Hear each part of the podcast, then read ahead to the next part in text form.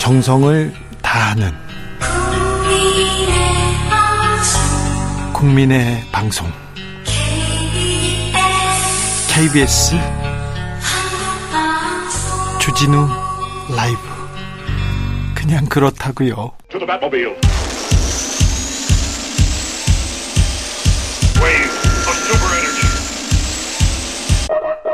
주기자의 1분 통계청에 따르면 10월 쇠고기 가격은 떨어졌습니다. 그런데 식당에서 사 먹는 쇠고기 가격은 올랐습니다. 음, 통계청 자료에 따르면 돼지고기 가격 떨어졌습니다. 그런데 식당에서 사 먹는 삼겹살 2.8%, 돼지갈비는 4.3%나 올랐습니다. 가격만 오른 게 아닙니다. 삼겹살 1인분은 200g 정도 했던 것 같은데 180g, 170g 줄어들더니 급기야 130g 하는 식당 봤습니다. 네. 제가 간 식당 그랬습니다. 거기에 돼지 껍질, 비계가 상당 비중을 차지하더군요. 이빨 모양의 뼈도 포함된 삼겹살이었습니다. 사장님, 진짜 먹을 게 없더군요. 네. 10월 소주, 맥주 물가 비교적 안정세였어요. 0.4%, 1.0%가. 그런데요. 식당과 주점에서 파는 소주 맥주가 각각 4.7%, 4.5% 올랐습니다. 어, 이제 소주 맥주 출고가가 100원, 100원 가량 오른다고 합니다. 우리는 식당에서 1000원 혹은 2000원 오른 소주와 맥주를 만나게 됩니다. 얼마 남지 않았습니다. 쇠고기 가격은 내려도 식당 등심 가격 내리는 법이 없습니다. 돼지 가격 돼지고기 가격 내렸는데 식당 삼겹살 가격은 왜 올랐을까요? 뭔가 잘못됐습니다. 어떤 분들 최저임금 때문이다 이렇게 얘기하시는데 이거는요 답이 아닙니다. 최저 점수 받을 답이고요. 전문가들은 불합리한 유통에서 어, 답을 찾습니다. 유통 구조가 너무 불합리해서 어, 식당, 농가는 항상 어렵다고요. 농가는요 풍년이 들면 가격 폭락으로 어, 눈물 짓습니다. 흉년이면 그대로 그냥 망하는 거고요. 최근 축산농가 구제역의 럼피 스킨병까지 겹쳐 신음합니다. 그런데 식당 어렵다는 얘기는 별로 들어보지 못했습니다. 아니요, 식당은 어려울 수 있어요. 그런데 아, 유통가, 백화점, 마트 이런 데 어렵다는 얘기 들어보지 못했습니다. 유통을 장악한 큰 손들은 풍년이든 흉년이든 절대 손해 보는 일 없습니다. 심지어 농가가 어려울수록 더 돈을 많이 벌기도 합니다. 대기업 큰 손들, 유통가를 잡고 있는 이 큰 손들의 불합리부터 바로 잡아야 됩니다. 농협의 책임 결코 적지 않습니다. 유통계 카르텔 타파해야 됩니다. 이런 곳에서 카르텔 타파하자 이런 목소리가 나와야 된다고 생각합니다. 기획재정부 농림축산식품부에서 설탕국장, 라면 과장이 생긴다고 합니다. 물가 잡겠다고 약속했는데 못 지키고 예측도 빗나가니까 범정부 차원에서 나서겠다. 그러면서 공무원이 물가를 책임지게 했다. 이렇게 얘기하는데요. 이거 과거 이명박 정부 때 공무원 물가 관리 책임 실명제 사실상의 부활입니다. 그때도요. 소리만 요란했지 효과는 별로였어요. 그랬잖아요. 기억해 보세요. 기사 찾아보세요. 좀 더 구조적인 혁신 얘기해야 됩니다. 이 대기업의 이런 카르텔에 대해서는 아무 얘기가 없고요. 그냥 빵 사무관, 과자 주무관만 앞장 세우고 있습니다. 주기자의 1분이었습니다. 장기하와 얼굴덜 싸구려 커피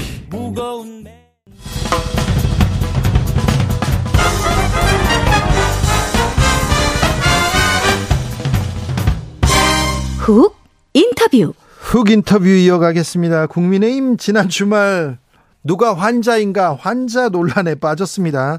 이뉴한 국민님 국민의힘 혁신위원장이 이준석 전 대표 만나러 부산까지 갔습니다. 그런데 만남이 불발됐습니다. 이준석 전 대표가 아 엉뚱한 사람한테 약 먹일 생각 그만해라. 환자는 서울에 있다 이런 얘기 했다는데요. 영어로 혁신위원장을 모욕했다는 소리도 들리는데 자 국민의힘 상황 어디로 흘러가고 있는지 들어보겠습니다. 이 사람 의견 궁금합니다. 천하람 국민의힘 순천갑 당협위원장 어서 오세요. 네, 오랜만에 인사드립니다. 천하람입니다. 아유, 오랜만이에요. 잘 계십니까? 아유, 요새는 뭐 순천에 거의 있느라고. 순천에서? 네, 네. 서울을 진짜 오랜만에 와요. 그렇습니까? 네. 아, 그렇구나. 그래서 전화로 만날 수 있었네요. 네. 주말에 부산에서 얘기 들으셨어요? 어, 저도 그거 그 실시간 라이브 이런 걸로 봤죠. 그랬어요. 보고 네. 있는데 이뉴한 위원장이 맨 앞에 앉아 있다군요. 그렇죠. 네. 네. 그런데 거기까지 왔는데 못 만나요. 그러니까 이게 이제 원래 만나러 오는 자리는 아니잖아요. 네. 그러니까 뭐 그 강연을 들으러 오신 거 아니겠습니까? 네. 그래서 사실은 맨 앞자리에 어 네. 제가 라이브로 보니까 커피도 드리고 그러던데 네. 뭐 그게 그렇게까지 뭐 못할 일인가? 네. 물론 그리고 이제 끝나고 예를 들면 티타임 같은 걸 할 수도 있었을 텐데 네. 어 제가 또 보고 있는데 임요한 위원장님께서 또 이렇게 먼저 나가시더라고요. 아마 뭐 시간 제약이 있지 않으셨겠나 싶습니다. 네. 네. 아 이뇨한 위원장 앞에서 환자는 서울에 있다 이렇게 얘기했는데 그 환자는 서울에 있는 환자는 누굽니까? 뭐 아마도 윤석열 대통령을 의미한 게 아닌가 뭐 저는 네. 추측합니다. 윤석열 대통령이겠죠? 네, 네, 그렇습니다. 네. 자, 왜 이 얘기를 했을까요? 그, 그 그건 조금 이따 짚어보고요. 네. 영어로 이렇게 미스터 린튼 하면서 얘기했던 부분은 어떻게? 어, 그러니까 좀 특이하긴 했어요. 네. 어, 특이하긴 했고. 특이해. 이준석 전 대표도. 아, 예사 네. 사람 아니에요. 예, 예. 근데, 어, 저는 이준석 대표 설명 그 자체로 약간 받아들이면은, 네. 어, 인요한 위원장이 좀 더 잘 이해할 거라는 측면도 하나 있었을 것이고, 네. 또 하나는 아마 영어로 해야 뉘앙스가 살아나는 표현들도 있었을 겁니다. 아, 그래요? 예, 네, 그래서 그런 것들을 복합적으로 좀 노린 것 같고, 또 하나는, 어, 이준석 대표가 원래 박근혜 전 대통령한테 배운 것 중에 하나가 신문 일면을 내주지 마라. 뭐 이런 걸 배웠다라는 얘기를 종종 해요. 네. 그러니까 본인이 어 하려는 핵심적인 메시지. 네. 그러니까 환자는 서울에 있다.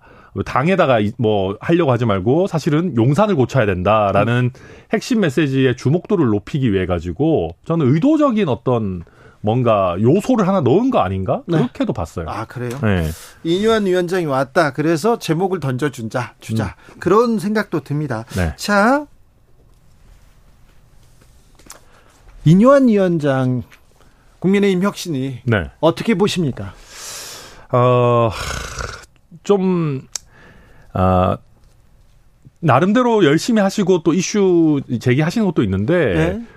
근데 핵심적인 게 결국은 당정 관계잖아요. 핵심. 예. 네, 그리고 그, 그 중에서도 대통령에게 할 말은 해야 된다라는 네. 게 지금 계속 강서구청장 선거 치고 나오는 거 아니겠습니까? 선거 때도 1번이 대통령실한테 지금 보내는 경고. 그렇죠. 그리고 당정 관계 어떻게 할 것인지 두 맞죠. 번째. 거의 대통령 지지율 그걸로 선을 쫙 갈라가지고 거의 저는 선거 결과 나왔다고 보는데. 총선은 더 할 건데요. 그렇죠.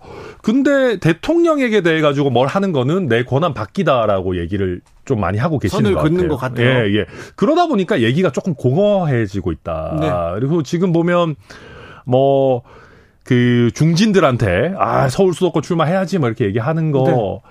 그 나름대로 의미 있는 얘기일 수는 있지만, 예, 예. 근데 그러면 왜 중진들만 핵심 그거잖아요. 아니 우리 국민들이 네. 중진들 마음에 안 찍어서 아 마음에 안 든다고 서울에서 네. 국민의힘 안 찍으시겠냐. 네. 핵심에서 비껴간 거 아니냐라는 얘기 계속 나오는 거죠. 그렇죠. 네. 영남 중진들 서울에 오면 서울 사람들이 와 이렇게 박수 치는 건 아니잖아요. 아니죠. 그리고 그거 안 했기 때문에 국민의힘 안 찍어 이런 건 아니거든요. 네. 네. 좀. 뭐 그런 거 아쉽죠? 네. 네. 대통령한테 할 말하는 그런 혁신위원장, 파란 눈의 위원장을 원했을지도 몰라요. 그분들. 맞죠. 네. 네. 다른 얘기는 또 상식적으로 낀 얘기도 좀 있어요. 아, 그럼요. 네. 혁신 아니라는 게 다 나와 있어요, 원래. 원래 네. 그, 원래 다 있어요. 있잖아. 예. 혁신위원회 했잖아요. 했었죠. 네. 그때 다 얘기했던 내용이잖아요. 예. 그러니까 이제 예를 들면 만약에 어 인요한 위원장이 네. 어 지금 공천 이런 관련해 가지고 영남 중진들 어디 가고 뭐 이런 얘기가 아니라 네. 진짜 권력자가 공천하는 게 아니고 공천 제대로 그냥 상향식으로 하겠다 경선 붙이고 네. 그런 식의 얘기를 한다면 훨씬 더 민감할 겁니다. 그래요. 예. 왜냐하면 그거는 말 그대로 총선 시즌에 가장 강한 권력자의 권한을 내려놓도록 하는 거니까. 네. 근데 지금 거기까지 아, 못 가잖아요, 사실은. 네. 네, 뭐좀 공허하죠. 이뇨한 혁신위원장은 이렇게 뉴스를 만들고 있습니다. 음. 어쨌거나 국민의한테는 지금 큰 힘이 되고 있어요. 네. 그 대신에 또 이철규 컴백. 그러니까 이만희 총선 교단장. 어 그러니까 그런 거예요. 그러니까 제가 인요한 위원장 말씀 중에 보면 이철규 그 인재영입 위원장 된 게 되게 잘 된 일이다라고 말씀하시는 네네. 게 있었는데 두팔별로 환영했다고 했죠. 그런 거는 저는 조금 실망스러웠어요. 예. 그러니까 근본을 바꾸지 않으면서 제가 걱정하는 거는 인요한 위원장 체제에서 약간 시간을 그냥 보내고 있는 거 아닌가. 아. 근데 이게 시간이라는 게 유한하지 않습니까? 네. 사실 총선까지 얼마 남지 않았는데. 11월, 12월 안에 이 혁신안 그림 그리지 않으면 네. 보여주지 않으면 이제 그 다음엔 시간이 없어요. 없어요. 그리고 네. 혁신안을 그려서만 되는 게 아니라 실제로 이거를 통과시키고 실행을 시켜야 되는데 네. 그냥 인요한 위원장이 막 이준석 대표도 만나고 막 여기저기 다니시고 해서 흥미로운 뉴스거리는 많이 생산하시지만 네. 근본적인 변화는 만들어내지 못하면서 그냥 그냥 뭐랄까요, 그냥 시간을 보내고 계시는 거 아닌가라는 네. 그런 아쉬움도 듭니다. 그 역할을 잘 해내고 계신 건 아닙니까 이뉴왕 위원장이? 그러니까 이제 그런 거예요. 음. 뭐 천하람 김용태도 혁신이 들어오라고 했는데 왜 안 들어왔냐. 뭐 네. 이준석 대표도 만나려고 했는데 안 만난다. 뭐 유승민도 만났더니 뭐 젠틀하다. 막 얘기 나오는데 네. 이게 보십시오. 사람끼리 친해지는 게 중요한 게 아니에요. 아, 예? 그러니까 저는 이뇨한 위원장님이랑 개인적으로 나쁜 거 하나도 없어요. 원래 순천 분이시고 원래도 어느 정도 아는 사이고. 네. 근데 저랑 차 마시고 밥 먹고 한다고 해가지고 당이 잘 되는 거 아니잖아요. 네. 그러니까 이준석이랑 개인적으로 친해진다고 해가지고 당이 잘 되는 게 아니잖아요. 그러니까 저나 이준석이나 유승민이나 이런 분들은 다 말하는 거 좋아해가지고 네. 자기가 생각하는 당 개혁의 방향이나 바뀌어야 되는 방향성을 다 이미 떠들고 다녀요. 알고 있어요 이미 국민들 다 알고 있어요. 이렇게 해야 되고 대통령과 어느 정도 당이 분리해서 할 말도 하고 공천도 제대로 해야 되고 네. 다 알고 있는데 그 방향성만 채택하면 이준석이라고 하는 사람은 필요 없어요. 네. 사람을 붙잡으려고 하지 말고 이준석이라고 하는 사람이 표상하는 그 방향성을 잡아야 된다. 네. 그건 뭐 누구에게나 마찬가지인 거죠. 근데 방향성은 사실 없고 유승민 전 대표 만났는데도 아 사람 젠틀하고 좋더라. 이거에서 끝나면은 유승민 이준석의 소구력이라는 거는 계속 존재할 수밖에 없죠. 윤핵관들은 네. 이준석하고는 같이 못 간다. 음. 이런 얘기를 공공연하게 했습니다. 네. 그런데 인요한 혁신위원장이 와서 음. 계속해서 이준석 전 대표한테 예를 갖추고 있는데 네. 이거 헤어질 결심 이미 한 거 아닌가 이런 생각도 해봅니다. 음, 그러니까 이게 이제 아마 이준석 대표 입장에서는 조금 당황스러울 거예요. 그래요? 그러니까 윤요한 위원장은 이준석 대표랑 뭐 특별하게 뭐가 있는 게 아니잖아요. 그렇죠. 예. 근데 실제로 이준석 대표를 과거에 징계하고 네. 뭐 당에서 쫓아내고 뭐 이상한 비대위 출범시키고 이랬던 분들은 사실 가만히 계시는 거거든요. 네.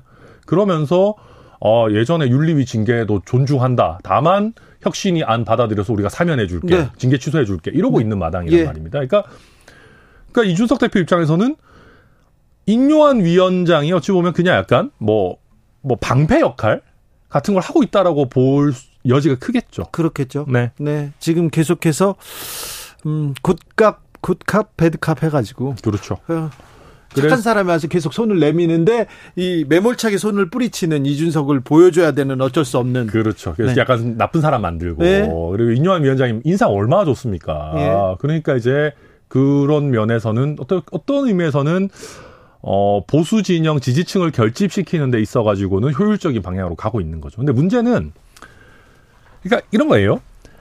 예전에 저희가 이제 양두구육 이준석 대표 얘기했을 때도 보수 지지층에서 난리가 났어요. 선 넘었다. 이준석 쳐내야 된다. 어떻게 네. 대통령한테 막 개고기 비율을 쓰냐 그랬는데 근데 그때 그런 얘기만 하고 제대로 이걸 내용적인 반영을 안 했잖아요. 네. 양두구육 네. 얘기하면서 했던 거는 우리가 대선 당시에 얘기했던 공정과 상식이라고 하는 그 캐치프레이즈 그리고 여러 가지 정책들을 왜 당선되고 나서는 제대로 실현 안 하냐라는 네. 문제 제기였는데 네. 그거에 대해서 반영 안 하고 그냥 이준석만 때리다 끝났거든요. 이번에도 마찬가지예요. 어, 부산에서 수많은 말들을 쏟아냈습니다. 이준석 대표가. 네. 한 두시간 했잖아요. 그 중에 새겨들을 만한 부분들이 많아요. 근데 이런 부분들에 대한 내용적 반영은 안 하고 어떻게 감히 대통령을 환자에 비유할 수 있어 이 싸가지 없는 녀석 이렇게 해서 또 쳐낸단 말이죠. 네. 네, 선 넘었다 또 나왔어요. 네, 또선 넘었다 나오고 네. 그러면은 사실은 전혀 되면 내용적으로 발전하기가 어려운 겁니다. 네. 네. 자, 이준석 전 대표는 인요한의 억지 봉합쇼다 이거 얘기하고 있고요. 뭐 네. 영어로 얘기했다 하면서 얘기합니다. 그리고 국민의힘 지도부에서는 선 넘었다 계속 격분합니다. 격돌은 계속되고 있는데 음. 신당으로는 가는 것 같아요. 신당으로 속도가 나는 것 같아요. 어, 그러니까 이게 이제 이준석 대표 입장에서도 적당한 봉합은 안 하겠다라는 걸 명확하게 얘기를 했죠. 어, 여기서 만약에 그냥 적당히 이준석 대표한테 어디 대구 공천 같은 거 줄 테니까 들어와서 그냥 어, 선대위원장 하면서 2030 중도층 표심이나 좀 잡아와줘. 우리 얼굴만 한 번만 더 해줘라고 해서 손 잡으면 음. 이준석 대표 진짜 우스운 사람 됩니다. 예, 네. 예, 그렇기 때문에 어, 이준석 대표가 돌아올 수 있을 만한 당의 방향성의 근본적인 변화, 실질적인 뭐 개혁 이런 게 돼야 될 텐데 지금으로서는 좀 쉽지 않아 보인다. 아. 그렇게 평가합니다. 그래서 신동 신당 얘기를 계속 하고 있어요. 네. 12월까지 변하지 않으면 어, 탈당하겠다. 음. 이거 윤 대통령 겨냥한 거잖아요. 그렇죠. 네. 네. 결국은 지금 당이 어떻게 변하느냐보다 지금 대통령이 뭐 변하는 게 더 중요합니까? 어 실제로 그렇습니다. 네. 그러니까 이게 어 그러니까 예전처럼 당에 차기 대선 주자라고 할 만한 인물이 있고 정말로 대통령이 어 권력의 주도권을 그쪽으로 넘긴다. 옛날에 이명박 박근혜 때 체제처럼 예. 그런 정도라고 하면은 대통령이 좀 있어도 국민들이 차기 지도자를 보면서 좀 참거든요. 네. 아, 국민의힘 이번에 찍어주면 그래도 다음번에 이 사람이 좀 더 잘하겠구나라는 게 있는데 지금은 그 역할을 할 사람이 사실은 좀 불분명해요. 네. 네 그러다 보니까 어, 당이 어느 정도 변하더라도 결국은 대통령 지지율이 뒷받침되지 않는다면은 수도권 선거는 쉽지 않은 그런 상황이죠. 그러면 재보궐 선거도 이 정도인데 총선 그럼요. 때는 더, 더 하죠. 그러니까 그런 겁니다. 이준석 대표 계속 얘기하는 게, 어, 당에 대해 가지고 대통령이 뭐, 막 개입하시거나 전당대회에 개입하거나 뭐 공천에 관여하려고 하나 이런 거 하지 말고 뭐 최상병 건이 됐든 아니면 여러 가지 뭐 홍범도 장군 건이 됐든 대통령께서 변화해야 되는 지점들에 대해서 정확하게 반성하고 변화해야 된다. 그게 안 되면은 사실은 뭐 어, 백약이 무효다. 그렇게 보고 있는 것 같아요. 그렇습니다. 네. 이뇨한 혁신위원장이 전면에 나서고 그리고는 김포는 서울로를 외치고 있습니다. 국민의힘에서. 그렇죠. 네, 이 어떻게 보십니까? 음. 처음부터 조금 짜임새 있게 얘기를 했었어야 돼요. 이게 계속 변하잖아요. 처음에는 김포 얘기했다가 뭐 서울 인접한 지역 전체라고 얘기하고 하남도 얘기하고 있죠. 이제 부산 그다음에 광주를 얘기하기 시작했는데 네. 거꾸로 왔었어야죠. 아. 사실은 부산을 어떻게 키울 건지 네. 그다음에 광주 전남을 어떻게 키울 건지 얘기가 나오면서 그러면 수도권에서도 조금 뭐 그럼 뭐 어떤 이런 조치들이 나오자라는 얘기로 갔었어야지 좀 얘기가 될 것 같은데 지금 준비가 안 됐나 봐요. 유정복 그리고 서병수 어, 국민의힘 중진들도 그렇죠. 그리고 인천시장도 이건 음. 아니다 쇼다 이렇게 그러니까, 얘기합니다. 그러니까 제가 아쉬운 게 그런 거예요. 서울이요 지금 메가시티거든요, 이미. 네? 서병수 의원도 똑같은 얘기 한 거 아닙니까? 네. 그러니까 행정구역이 김포로 있든 뭐, 뭐, 뭐, 고향으로 있든 간에 그분들도 사실상 서울로 출퇴근하고 하나의 생활권을 이루고 있단 말이에요. 네. 근데 그에 비해서 부울경은 진짜 메가시티로 만들라고 하면은 광역교통망이라든지 안에 내부의 어떤 그 도시의 중심을 다시 재편하고 새로운 산업을 끌어오고 해야 될 일이 훨씬 많거든요. 네. 근데 실제 해야 될 일이 많은 부산, 울산, 경남이나 광주, 전남은 놔두고 지금 당장 수도권이 격전지라고 하니까 서울 인근 지역부터 잡으려고 하는 거 아니냐. 네. 그런 걱정이 되는 거죠. 저도 당장 비수도권에서 정치하는 입장에서 아니 광주 전남의 경쟁력이나 순천 여수 광양 그 우리 지금 남해안 중심부 메가시티 이런 것도 되게 중요하거든요. 근데 이런 게 다시 더 우선적으로 다뤄졌으면 좋지 않았을까 네. 아쉬움이 드는 거죠. 지방 시대를 열겠다 윤석열 대통령이 외치면서 메가 음. 서울 음. 이거는 무슨 말인가 갸우뚱하게 돼요. 그렇죠. 네. 네. 음. 자 그리고 공매도 금지는 또. 아 이거는 민주당도 바로 받았는데 음. 그러니까 저는 그렇습니다. 이게 공매도라는 거를 완전히 없앨 수는 없어요. 네. 근데 이제 지금 주식 투자하는 분들이 바라시는 것도 불법적인 공매도를 하지 말게 해달라. 그리고 어, 전자적인 방식을 도입해가지고 즉각적으로 지금 공매도 상황이라든지 이런 것들이 파악되도록 해달라라는 요구들이 많잖아요. 네. 그래서 이거를 공매도로 무작정 연기할 수는 없는 것이고 네.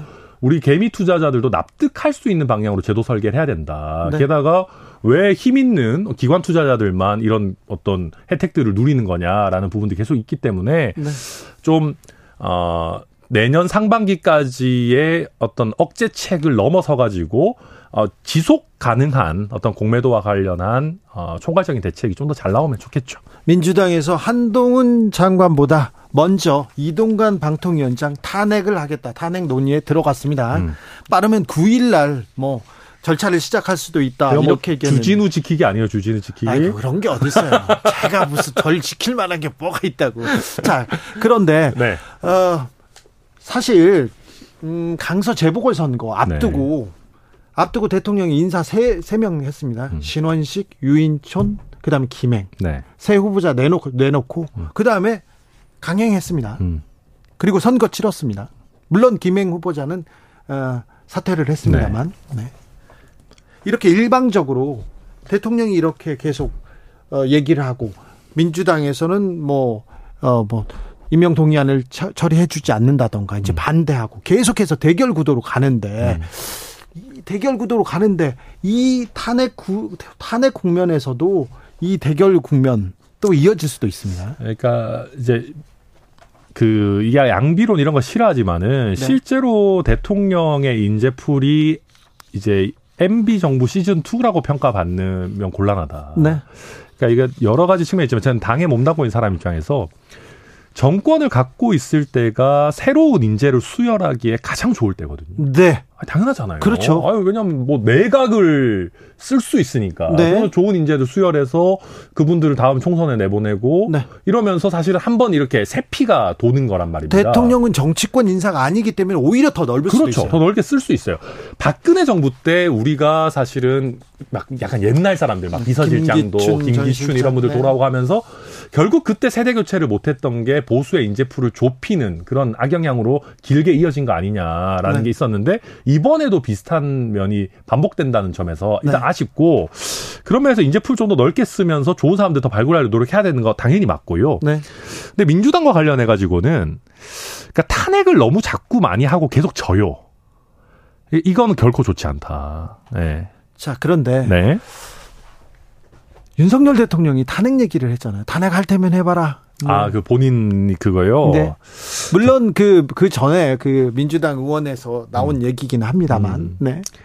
어, 저는 대통령께서는 굳이 본인 말씀으로 이런 표현 쓰실 필요 있나 생각하고, 어, 야당에서 지금 탄핵 얘기 이런 거 하면은 원래 역풍을 맞아야 됩니다.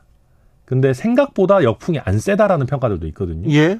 그럼 대통령께서 해야 되는 일은 자명합니다. 네. 야당이 탄핵 얘기만 꺼내도 역풍이 나올 정도로 국정 운영을 잘 하시면 됩니다. 네. 네 지지율 끌어올리면 됩니다. 네. 네. 그래서 그것만 하면 만사가 형통이다. 그래요? 생각합니다. 네. 여기까지 들까요? 그렇죠. 아, 천하람도 고민이 아주 깊을 텐데 순천에 있는 천하람 어떤 선택을 할지 또 지켜보겠습니다. 천하람 순천갑 당협위원장이었습니다. 감사합니다. 네, 감사합니다.